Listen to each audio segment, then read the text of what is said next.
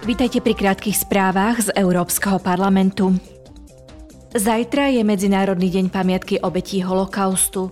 Európsky parlament usporiadal pri tejto príležitosti včera v Bruseli oficiálnu slávnosť.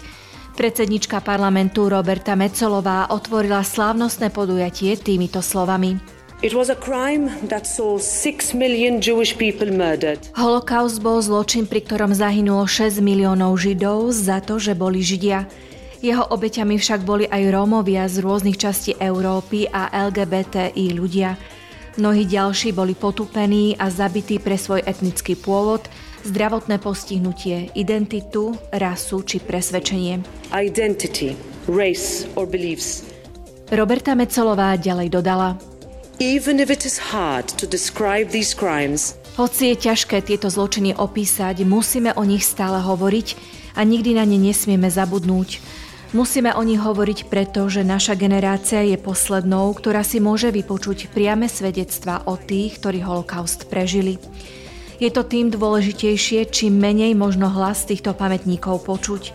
Je našou povinnosťou nezabudnúť a odovzdávať tieto svedectva budúcim generáciám. and pass down testimonies to future generations. V rokovacej sále parlamentu bol prítomný aj izraelský prezident Isaac Herzog. Ten krátko pred podujatím na tlačovej konferencii vyhlásil. Vzťahy medzi štátom Izrael a Európou nie sú založené iba na tom, že si pripomíname hrôze minulosti alebo pomenúvame spoločné hrozby súčasnosti.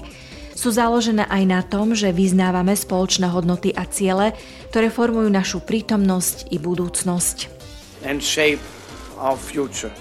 Medzinárodný deň pamiatky obetí holokaustu vyhlásila v roku 2005 Organizácia spojených národov ako deň spomienky na holokaust a oslobodenie koncentračného tábora Osviečim Březinka.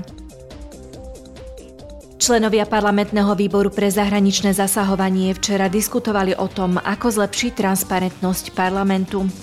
Ešte v polovici decembra prijal parlament v tejto súvislosti uznesenie o podozreniach z korupcie zo strany Kataru. Poslanci v ňom vyjadrili obavy, ktoré sa týkali údajnej korupcie, prania špinavých peňazí a účasti poslancov, bývalých poslancov a zamestnancov parlamentu na zločineckej organizácii výmenou za ovplyvňovanie rozhodnutí parlamentu. Uznesenie vyzývalo európske inštitúcie na viac transparentnosti a zodpovednosti. Europoslanci tento týždeň podporili tiež plány zamerané na zaistenie dodávok čipov do EÚ. Cieľom tohto kroku je oživiť výrobu a inováciu a vytvoriť núdzové opatrenia tak, aby sa zamedzilo prípadným nedostatkom budúcnosti.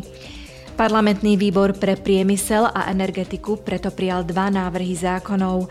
Prvý, tzv. akt o čipoch, má posilniť technologickú kapacitu a inováciu a druhý má zabezpečiť zvýšenie investícií v tomto odvetví. To boli dnešné krátke správy, denné spravodajstvo Európskeho parlamentu.